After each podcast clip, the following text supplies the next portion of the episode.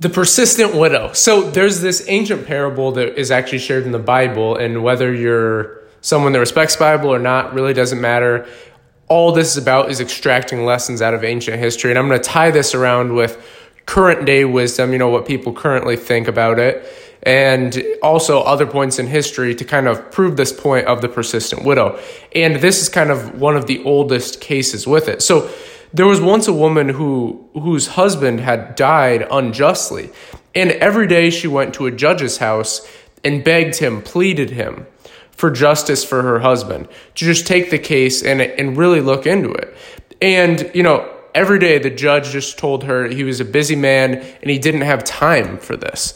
That there was no time for a case like this where there wasn't a lot of evidence and every day she returned she she pleaded her case. She asked for justice for her husband. Every day the judge turned her away. For weeks she did this. Weeks after weeks turned into months after months, and eventually, after around a year's time, the judge said, "Look, I don't care about you, and I don't care about your husband, but because you are asking me so persistently, I will give you the justice you seek." Now, this is an interesting parable, and the main thing about parables and things like this is you can't take everything literally. What what parables are used for is to teach you a lesson, and that's what we do here at the Modern Academy. Is we extract lessons. I'm on a book a day pace, so I'm reading around a book a day. I'm constantly listening to different podcasts, audiobooks, and I uh, physically read a book a day. And basically, I share the lessons that I learned from those books. Yesterday, it was. Uh, Satchmo by Louis Armstrong, which was a really good book. Today I'm reading Spin Selling, but The Persistent Widow is something that is a very interesting story. And it's, again, it's told by Jesus in the Bible. And it ties in with um, Elvis Presley's manager, Jerry Weintraub. And this was one of the most famous men in, in all of Hollywood. He managed Frank Sinatra, The Doors, Elvis Presley, tons of different people. He directed um, Ocean's Eleven and uh, like a bunch of other movies. Huge, huge person. Just look up Jerry Weintraub, and he wrote this amazing book, which is "I'll Stop Talking When I'm Dead." And the same story shows in Jerry Weintraub. You know, he was a very interesting man, and the reason this is is because you know, at age 26, with I think he had like uh, sixty thousand dollars in debt. He got up one day and he says, Okay, I'm going to pursue my dreams of moving to Hollywood and becoming one of the biggest managers in all of Hollywood and throughout history. And, you know, his girlfriend at the time doubted him and she told him, you know, you can't do that. You have $60,000 in debt. What are you going to do? Nobody knows you. You don't have a name. You don't have any track record. Plus, you have this weight dragging you down. Jerry Weintraub basically did what the persistent widow did. And, and what he ended up doing was he read this article in the paper about Elvis Presley's manager at the time, which was a man called The Colonel. And at this time, Elvis Presley was not touring anymore, even though he already did. He'd kind of gone through these ups and down cycles. And uh, basically, Jerry Weintraub's idea was to get him touring again. He, he knew that he would be able to make money. And he had this definitive goal set in his mind he he was sure about it. He wasn't like half in, half out, dipping his toes in the water, being like, "Oh, maybe I'll move to LA and do this, or maybe I'll try and pursue Elvis Presley." No, no, no. He was persistent. And what he did was actually he found the Colonel's number, Elvis's manager at the time, and he called him and he said, "You know, my name is Jerry Weintraub. You don't know me, but you will. Um, I want to take Elvis out on tour." And the Colonel just hung up on him. Next day, same thing. Jerry Weintraub calls him, pleads his case, goes, I want to take Elvis Presley out on tour. I'll make you and Elvis a ton of money. Gets hung up on. Day after day, week after week, turns into months after month. And eventually, Jerry Weintraub did not give up. He was like the persistent widow. He kept going. Remember what the judge said eventually to the persistent widow, which is, Look, I don't care about you and I don't care about your husband. But because you are asking me so persistently, that's where the persistence come in. I will give you the justice you seek. So eventually, after over a year, and remember, Jerry Weintraub at this time had not had a name for himself or anything, and he was $60,000 in debt. And at that time, back, I think this was like in the 30s or 40s or 50s, I can't remember exactly. Um, that's a lot more money than it is now. You know, that that would uh, contrast today to be a lot more. So, you know, he had no encouragement for over a year, and finally the colonel gave in and said, you know, here's the deal: meet me in Las Vegas with a check for a million dollars in a day tomorrow. And then he hung up on him. So Jerry Weintraub had to not only get a ticket to Las Vegas and find the Colonel and Elvis Presley, get in front of them, he had to get a million dollars when he had $60,000 in debt. Now, if let's just take a second, pause from the story and go, okay, if somebody told you that, you know, like let's say your biggest goal in life or your dream, what you want to do, you know, let's say you want to be an actor, you want to be a musician, or you want to be a business owner or a whatever, really doesn't matter. If you, if let's, let's just say somebody called you and said, okay, you got to fly out to Las Vegas tomorrow with a check for a million dollars. And again, in this today's age, that'd probably be closer to like two million with inflation and all these things. But um, let's just say a million dollars just to keep it fair.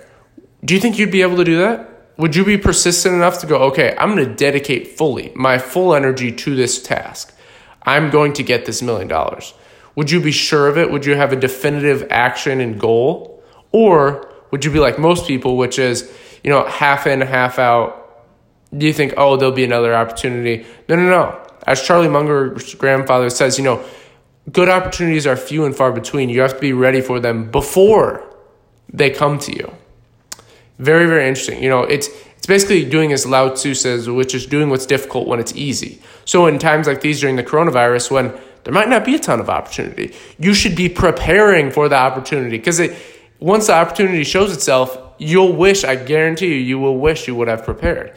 And Jerry Weintraub is a great example because you know, after he heard this about the thing, right after that call, he started to call people, call friends, call friends of friends, ask people who he, who they knew he could call about this. He'd say, you know, I want to get Elvis back on the road. I need this amount of money. Can you help me? If not, who do you know? That's that's a big thing, like referrals.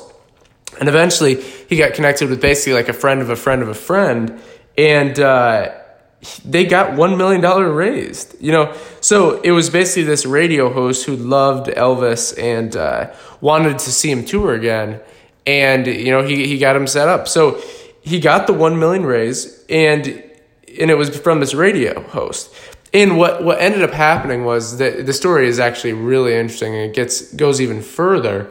Is um, you know he gets this million dollars raised, and after this he um, so he flies to Vegas. He gets a ticket. He meets up with the colonel. Sure enough, the colonel's there. Colonel brings him to this room in a hotel, and Elvis Presley standing right there. Jerry Weintraub hands the colonel the check. Colonel takes it to a safe, puts it in the safe, and it's a handshake deal.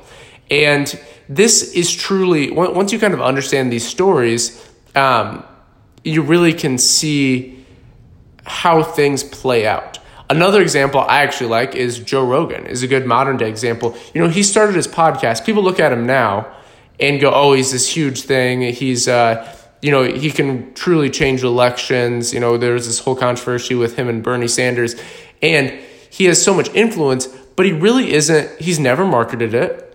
He's uh, he's never like gone on talk shows to talk about it. He rarely goes on other people's podcasts he really just focuses on persistence of pumping out the podcast, just putting out great content, having interesting people on, and look at to where it's grown.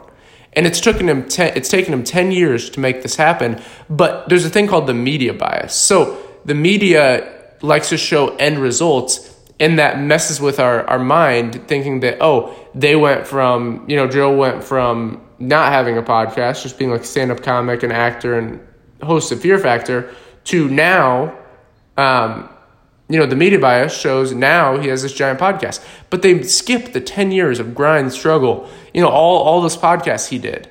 And it's, it's really interesting. I like it with Joe because you can see the journey. You know, go look on YouTube, Joe Rogan very first podcast or Joe Rogan podcast number five. Not very well put together, but look at where he's at now.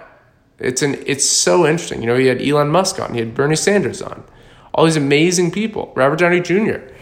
And basically you must have intelligent persistence. So understanding the persistent widow and Jerry Weintraub, you know, they weren't persistent about something that um that wasn't in the realm of certainty. They had these things certain in their mind. They had these fixed goals and they had determination and they backed that determination with persistence, which this is what you must do. If you want to get really like a, a true impact in life. You must back your dedication, your desire with persistence. And I hope you learned something from this persistent w- uh, widow parable. Hope you pick up the uh, Jerry Weintraub's book, or at least just look into him a little bit more. People don't know that much about him, which kind of crazy. But uh, you know, he you can learn a lot more from him than you can learn from Elvis Presley. I can tell you that.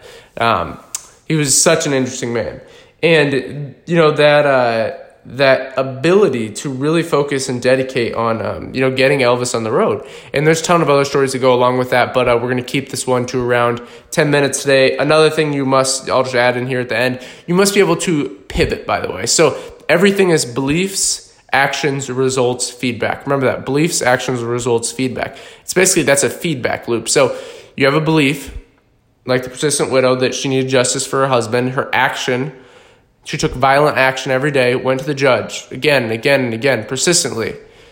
Result every day. She's he said no. But she knew every day it was it was getting to him more and more. And then the feedback was I need to do it again. Jerry Weintraub, same thing. Result or sorry, belief, action, result, feedback. Belief, action, result, feedback. Con- continuous loop. And eventually, with persistence, it paid off. But, you know, if either of them didn't weren't logical about it or realized that the feedback obviously would never get them anywhere. You know, you can't just sit in a room watching Netflix go, I want a million dollars. I believe I want a million dollars.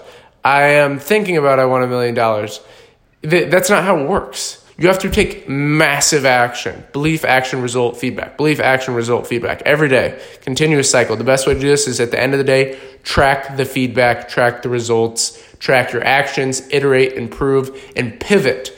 For example, Kevin Systrom, when he made Instagram in the beginning, he thought it would just be like a, an address book app.